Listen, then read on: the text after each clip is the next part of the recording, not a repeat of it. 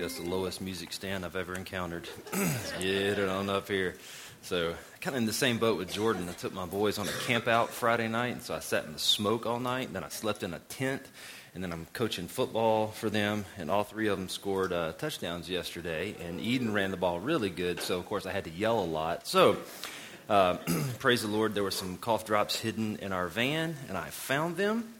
And so I think I'm going to be good. If you have a Bible, if you want to open to the book of Second Corinthians, the book is Second Corinthians. If you've been with us over the past couple of months, we have been going through the book of First Corinthians, and we ended it last week.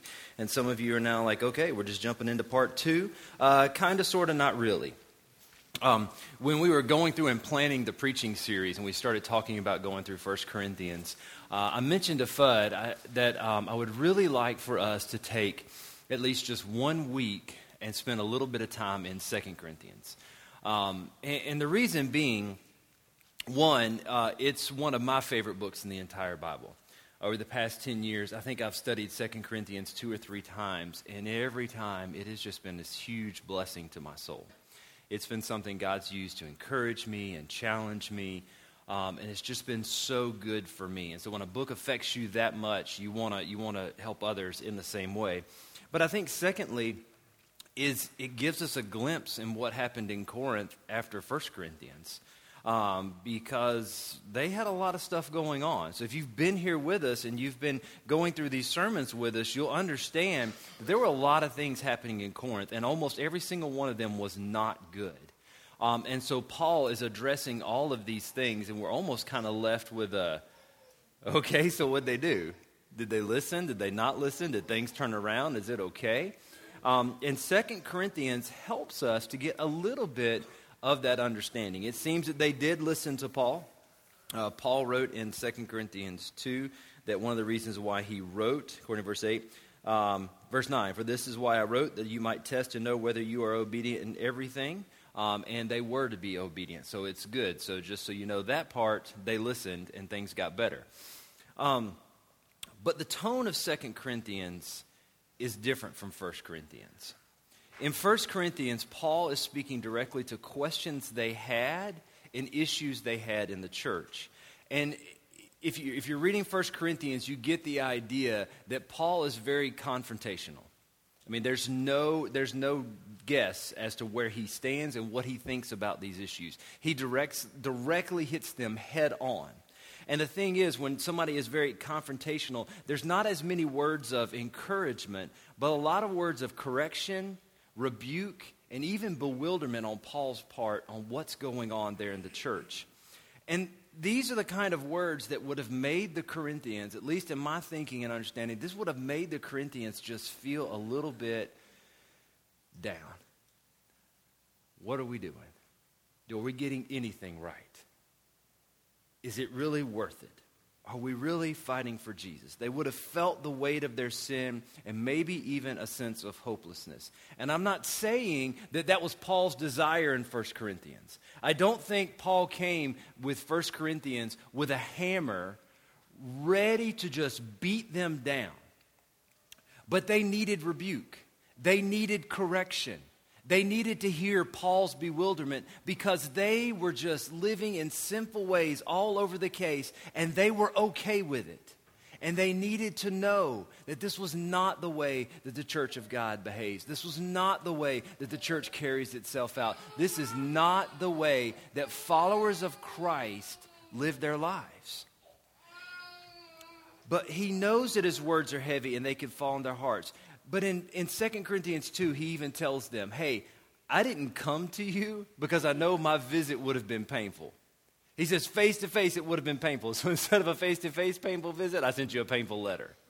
Um, but the tone of 2 Corinthians is different. Paul is coming alongside them as a pastor. They've, they've heard the word, they've responded. Some of them are feeling this pain, they're enduring suffering, they feel the hopelessness and the helplessness. And Paul is coming alongside and he's walking with them. He is encouraging them and he's pushing them back to Jesus in every way. So, what we're going to do is we're going to kind of look at that a little bit this morning. If you have your Bibles, 2 Corinthians chapter 4 is where we're going to be this morning. We're going to work through 2 Corinthians chapter 4. And so, what I'd like for you to do, if you have it, I'd like for you to stand. I'm going to read 2 Corinthians chapter 4, all 18 verses.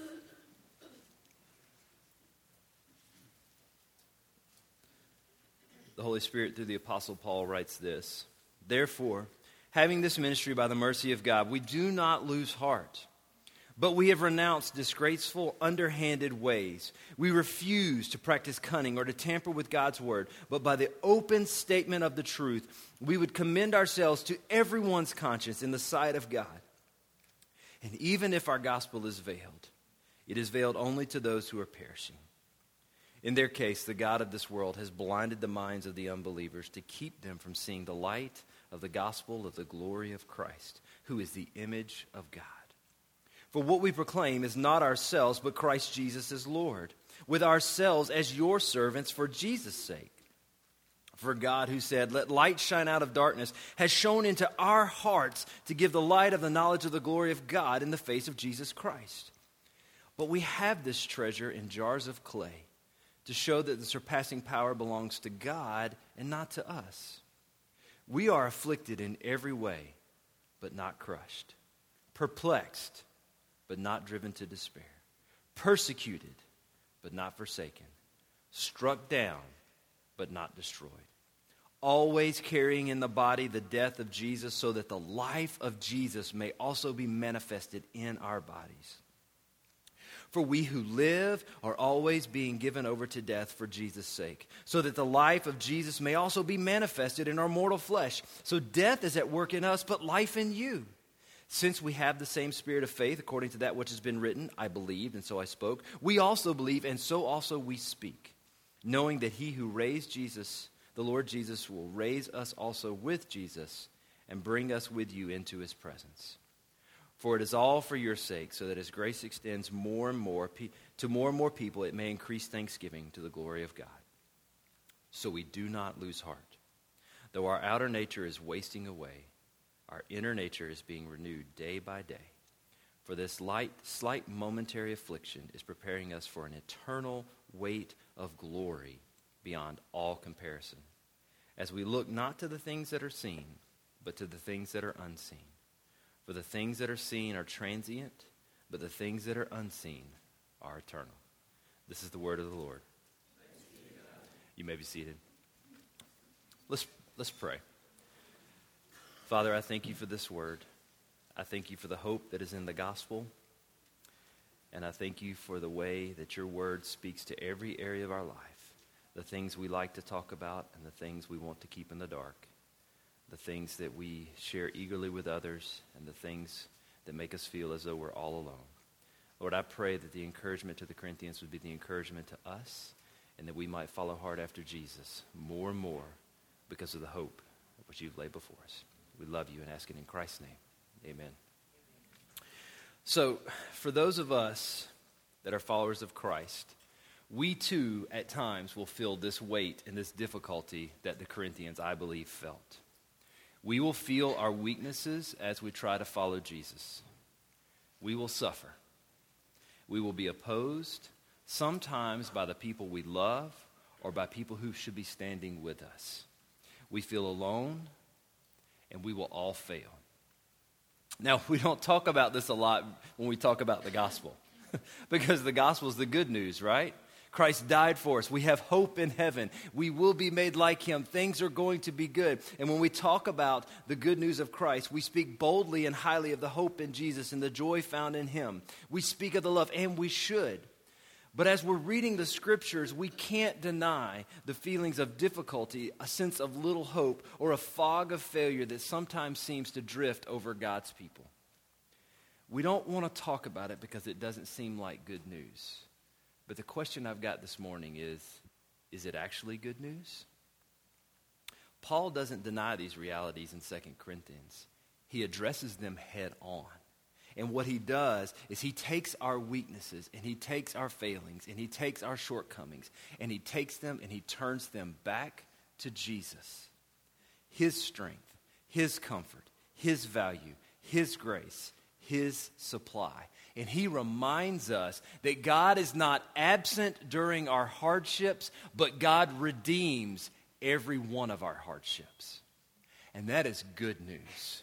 That is really good news. Because I'll tell you what, I don't want a gospel that doesn't speak to the hard times.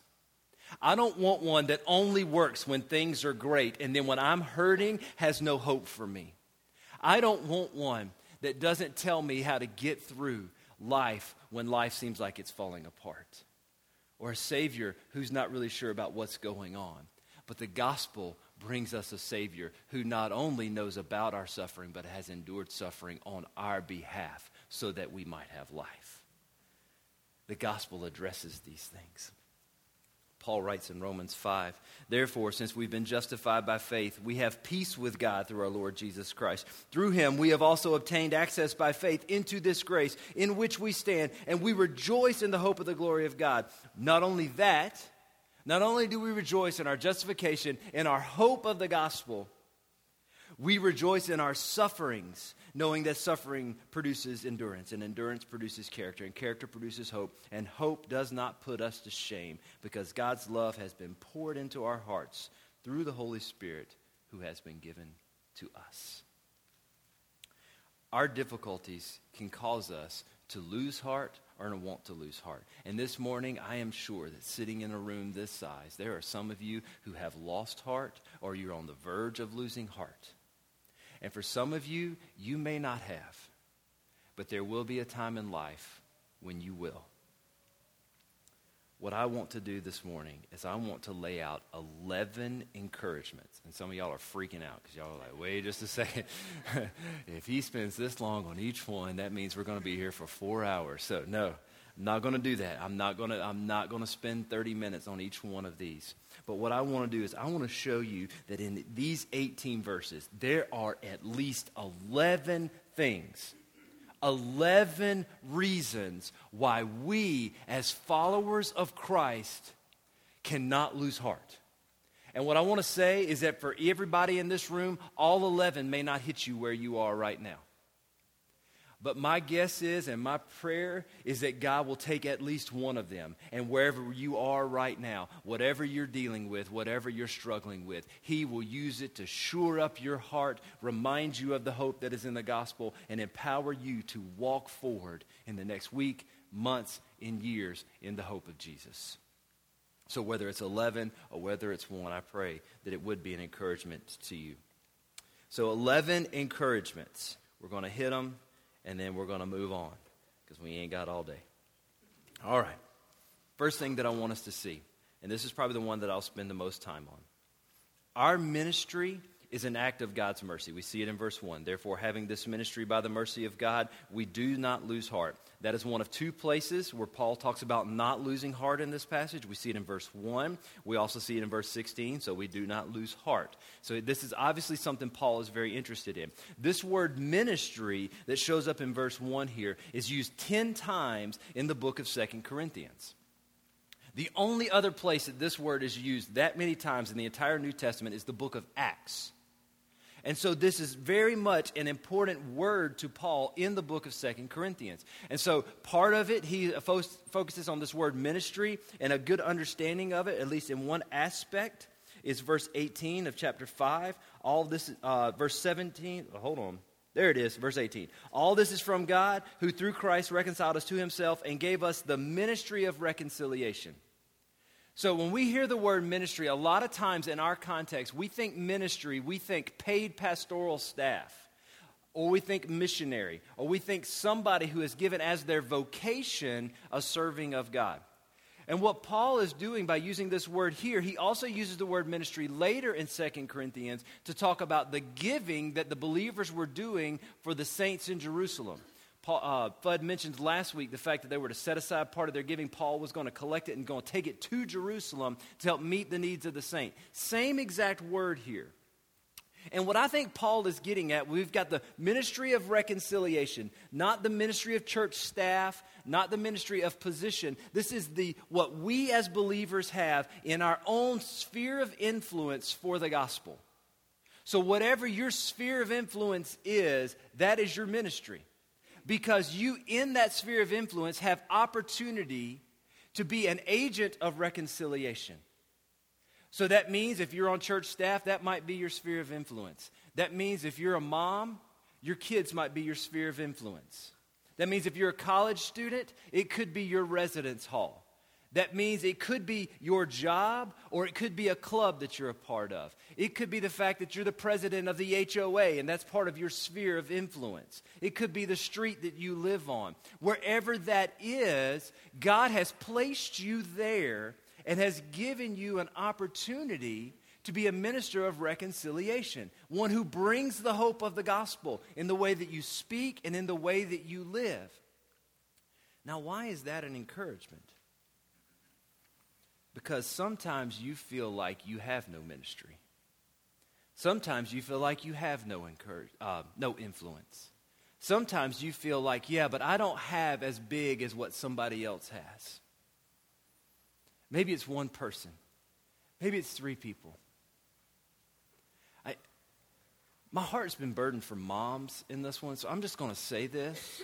And so this is not for everybody else to quit listening. But, moms, I know that sometimes you're changing diapers and you're mopping floors and you feel like all I do is spin around two little people who can't even understand half the words that are coming out of my mouth. I have no ministry. Can I tell you? Where you are is a gift of God for you and for your kids and for your family.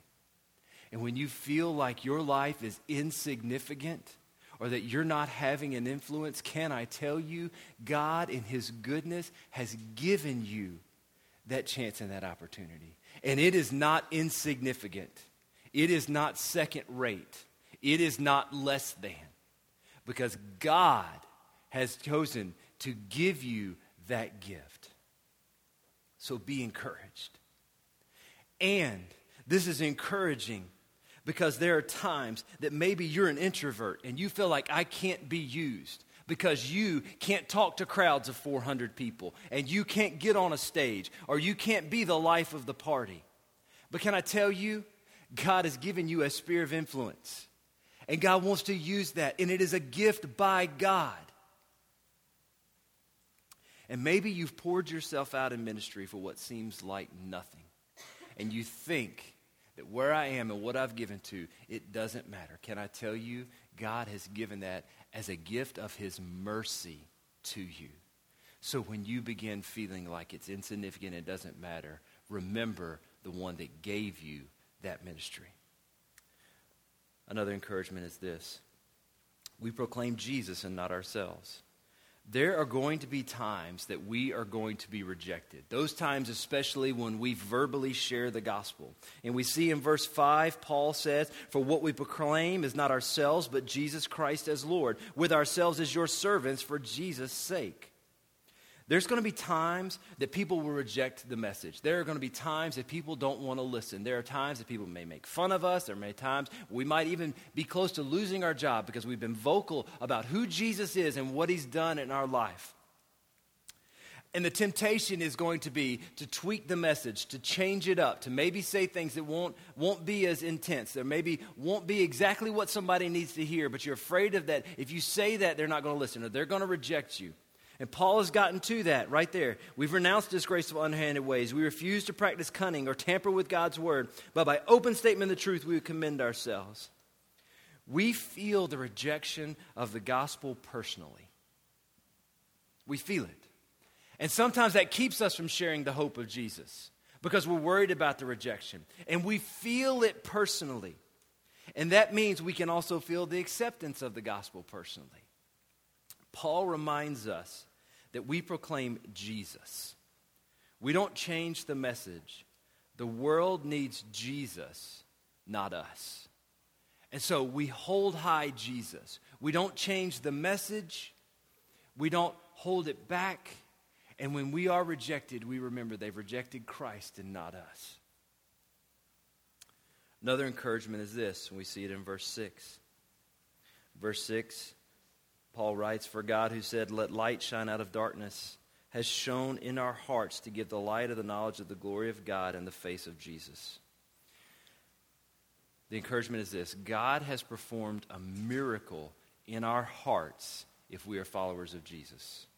So, a couple weeks ago, at um, some of you know, I'm the campus minister for the Baptist Collegiate Ministry here in town. If you don't know that, you know it now. Um, and we were um, we had a service a couple Thursday nights ago, and we were praying. We were asking God to draw college students to faith in Christ. And we were praying. We got a lot of people praying with us. And so that night, we presented the gospel, and four students trusted Jesus that night. And I was sitting down with our leaders the Sunday night afterwards, and this is what I told them. I said, We don't want to lose the fact that what happened that night was four miracles took place before our very eyes. That's not hyperbole. That's not metaphor. The Bible says that when someone is saved, they go from death to life. And I don't know about you, but anything that was dead and is now alive, that is a miracle.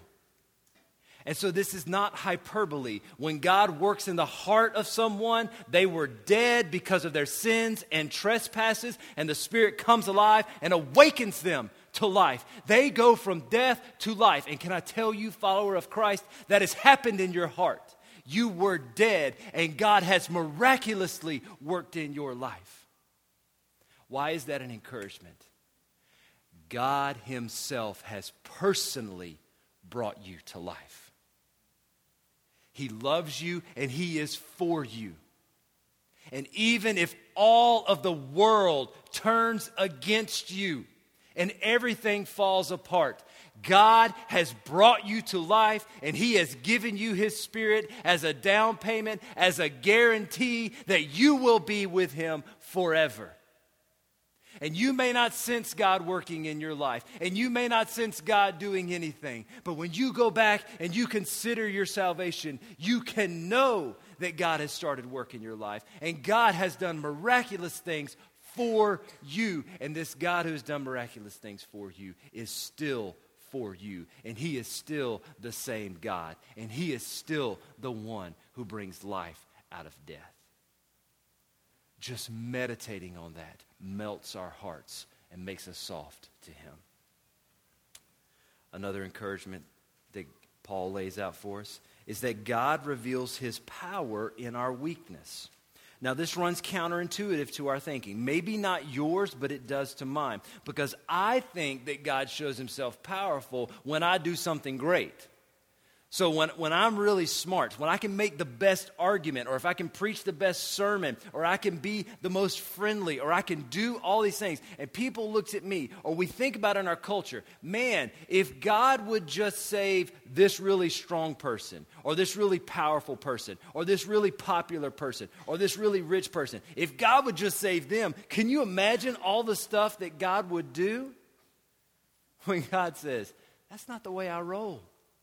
I take these that nobody would think would do anything, and I'm going to use them to display how absolutely wonderful I, am. And nobody's going to think it's because they're the strongest and the smartest and the most popular and got the best personality. Notice what Paul says in verse 7. But we have this treasure, the treasure of the gospel that God has spoken into our hearts and brought us alive. We have this treasure in jars of clay. Common, ordinary, pots that look a lot like the other one on the shelf to show that the surpassing power belongs to God and not to us.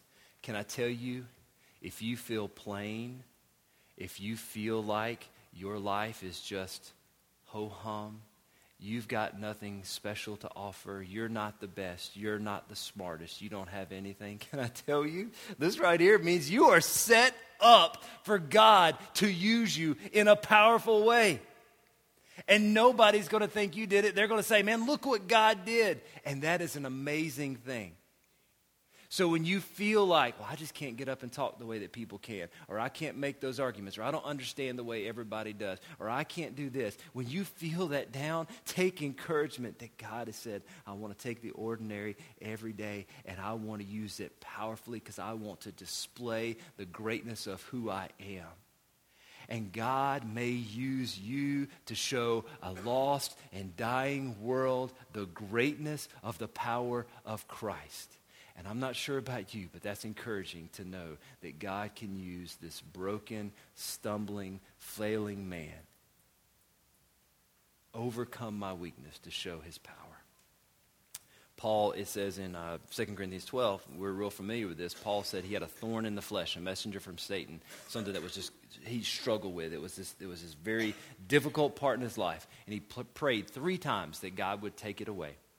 And God says, My grace is sufficient for you, for my power is made perfect in weakness. And so, what did Paul say? The next verse immediately Therefore, I will boast all the more in my weaknesses, that the power of Christ may rest upon me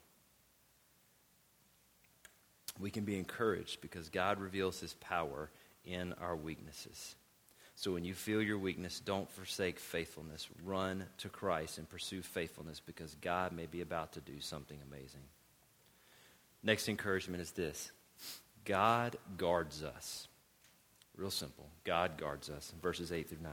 We are afflicted in every way, but not crushed, perplexed, but not driven to despair, persecuted, but not forsaken, struck down, but not destroyed. The thing that is striking about these verses is not that God guards us from affliction, from being perplexed about what is going on and what is happening in life. He's not saying that God guards us from persecution or that God guards us from being struck down. But notice what Paul says we are afflicted, but not crushed. We are perplexed, but we are not driven to despair. We are persecuted, but we are not forsaken. We are struck down, but we are not destroyed. These difficulties will come. They may come. They may be harder than others. For some of us, it may be almost overwhelming. But in all of this, we are secure in the hand of God. Our sufferings will not ultimately crush us. We may never know the reason for what is going on, but we will not be left in despair because we serve a good and holy and sovereign and righteous God. And even if we face hardships, even when the difficulties come, even when it feels like we have been thrown down and we are going to be crushed, we can have confidence that God is greater than all of these things. Paul says we face these, but they do not overcome us because we belong to Jesus. Another encouragement is this our suffering opens doors for the gospel to be shared. Look at verses 10 and 11. Always carrying around in the body the death of Jesus, so that the life of Jesus may also be manifested in our bodies. For we who live are always being given over to death for Jesus' sake, so that the life of Jesus may also be manifested in our mortal flesh. Paul writes that our being given over to death is so that the life of Christ may be manifested in our bodies. Our response to suffering is a platform for the hope of the gospel. And I'm not talking about some glib and trite Facebook comment way. I don't, I'm not trying to disparage that necessarily, but what I am saying, as Christ sustains us in the midst of turmoil, as we are satisfied with Him when others think we shouldn't be. And as we have hope when they don't think we should have hope, we have a platform because that doesn't happen. What is going on? Why do you still have hope? Why are you okay with not just giving trite answers to this? What is going on? Why are you still solid when your world is falling around? And Paul says, we then have a platform for sharing the hope of the gospel, the hope of Christ. Because our hope is not in our circumstances, our hope is not in our security, our hope is not in our safety, our hope is not in our comfort, our hope is in Christ. And so, even if those things are taken away, we've not lost our hope because we have Christ. And it's a platform. Now, my argument is not, please don't hear me saying God's just God's causing you to suffer because he wants you to witness more. That's not what I'm saying. I don't think that's what Paul's saying. I don't think that's what the Bible is saying. But I think what Paul is saying is in the midst of our suffering, there are opportunities to testify to the greatness and goodness of God and the hope of the gospel. So, we can have we can, we can be encouraged because our suffering gives us opportunities and platform to share the gospel. Another encouragement we get is that God will resurrect us. Verse 14. So look at verse 14. knowing that he who raised the Lord Jesus will raise us also with Jesus and bring us with you into his presence. So we looked at 1 Corinthians 15 a couple weeks ago. Chris preached on that, and we talked all the whole chapter was about the resurrection. This kind of is a bookend to what we saw in uh, verse 6, where it talked about God causing that miracle of us to come alive in Christ. This is the completion of that salvation. We're being together with Him. We'll be in His presence. We'll be satisfied by Him. And do you want to know why this? I believe that this is an encouragement. It's because it may never get better. In this world, it may never get better. Now that that's a that's a downer. Um, that's not those words we don't want to hear. There's lots of stories throughout history of people like Job that endured suffering, and at the end of their life, things did get better. But can I tell you, we're not promised in this world that things will get better. We have brothers and sisters in Christ who are in prison right now because they're followers of Jesus, and tomorrow they may be beheaded the end of their life is not guaranteed that it is going to get better. The gospel is not the gospel is not a message that says your suffering will end and you will be rich and you will be prosperous and you will be healthy. God may do that, but God may not do that. That is why I believe this passage is such an encouragement. Because even if in this life it doesn't get better, Jesus will come get us. He will raise us up. And even if it doesn't get better, Jesus is coming back for us. And even if the world falls apart, Jesus is coming back for us. And in the midst of earthquakes and hurricanes, Jesus will come back for us. In the midst of cancer, Jesus will come back for us. In the midst of persecution, Jesus will come back for us. And if we die, He's going to raise us up and take us with Him. This is good when things don't get better. God will resurrect us. Another encouragement we get from this passage is that God receives praise and glory from others through our lives. Now, as I was writing this one, I, this one just kind of blew my mind a little bit. So look at verse 15. For, for it is all for your sake, so that as grace extends to more and more people, it may increase thanksgiving to the glory of God. God uses our lives in big and small ways, some of which we never know, to encourage and strengthen others. And as He uses our lives, they are conduits for the gospel. Our words for sharing, our love and serving, and our lives result in people recognizing God's goodness and grace. And as they receive these, they glorify Him and give thanks to Him. That means we become avenues for people to praise and worship God. God uses our lives, He uses us to encourage others, to share with others so think about the person that maybe you weren't the one who led them to faith, but you walked with them. You gave them encouragement. You told them the hope of the gospel. You shared with them over and over again. They rejected you, they laughed at you, they, they spurned you. And then God causes them to come alive in Christ. Somebody else shares.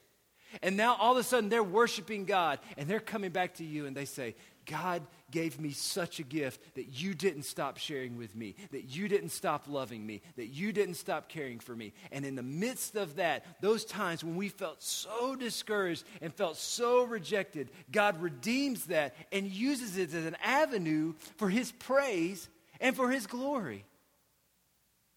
That is just crazy for me that God has ordained praise and He's using my life and your life in the lives of other people to make that happen.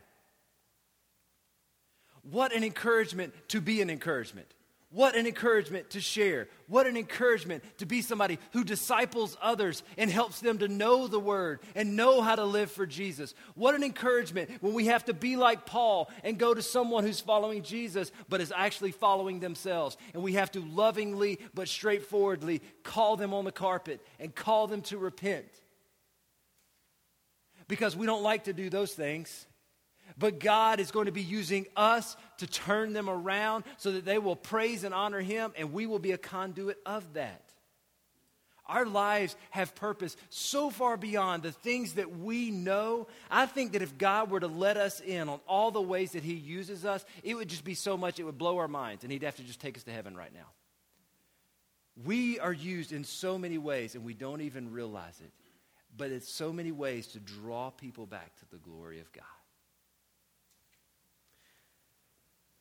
Another encouragement we get from this passage is in verse 16 says, So we do not lose heart. Though our outer nature is wasting away, our inner nature is being renewed day by day. God will sanctify us. Day by day, step by step, those of us who are following Jesus are being made more and more like him. Can I tell you? Maybe you guys don't, but I struggle with sin. And I hate it. I wish I could just stop I wish that I was always thought the right way, said the right things, acted the right way.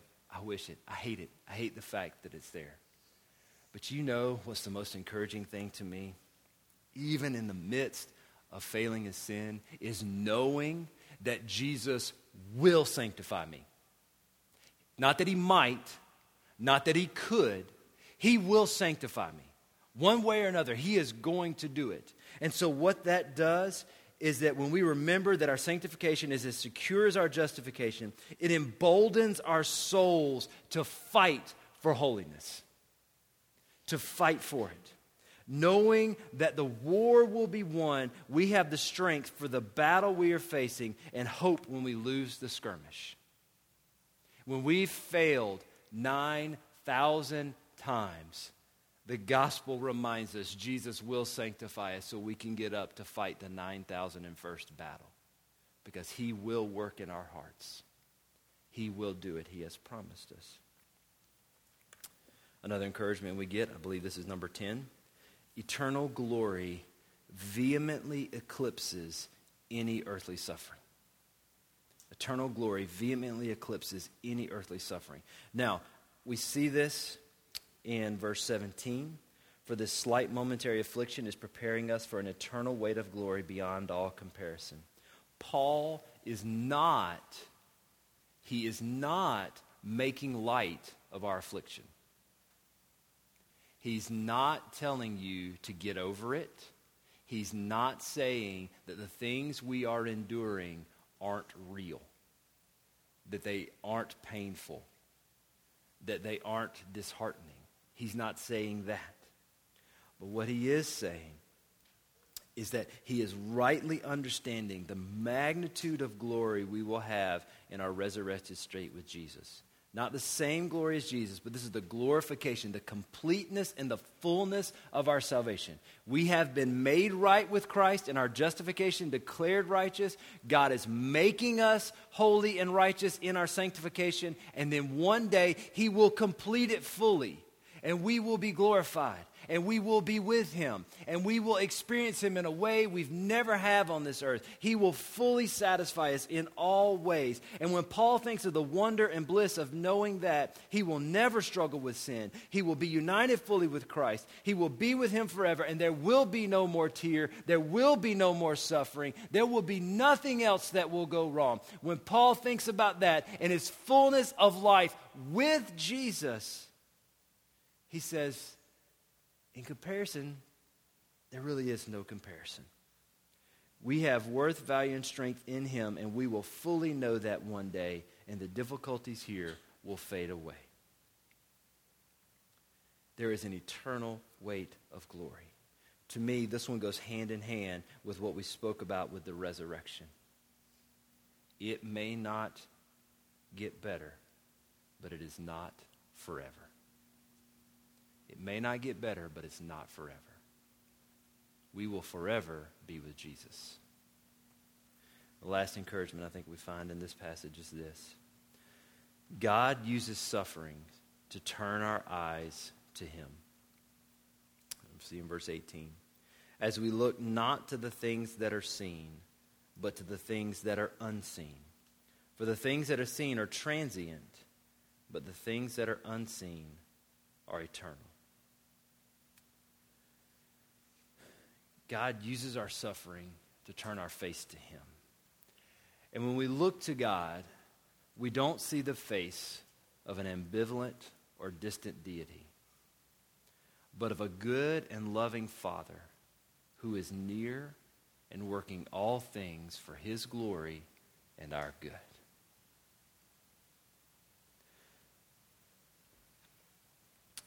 Some of Paul's opponents in Corinth were saying, because he faced suffering and hardship, he wasn't a true apostle.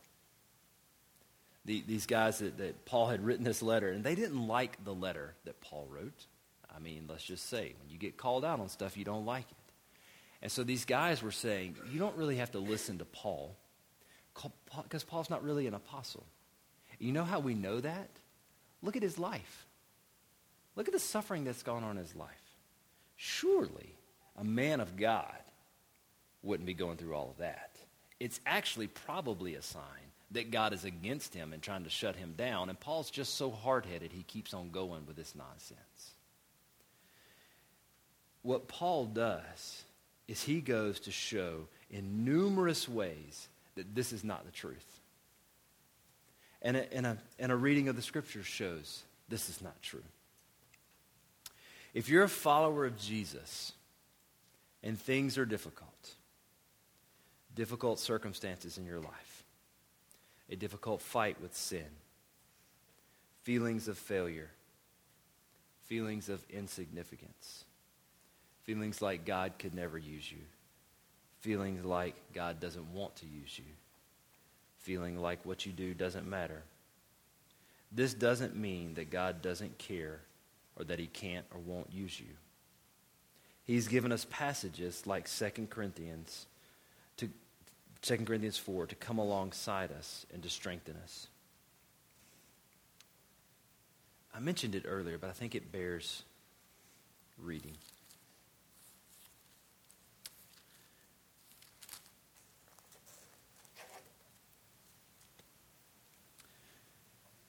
Who's believed what they heard from us? And to whom has the arm of the Lord been revealed? For he grew up before him like a young plant, and like a root out of dry ground. He had no form or majesty that we should look at him, no beauty that we should desire him. He was despised and rejected by men, a man of sorrows and acquainted with grief, and as one from whom men hide their faces. He was, a, he was despised, and we esteemed him not.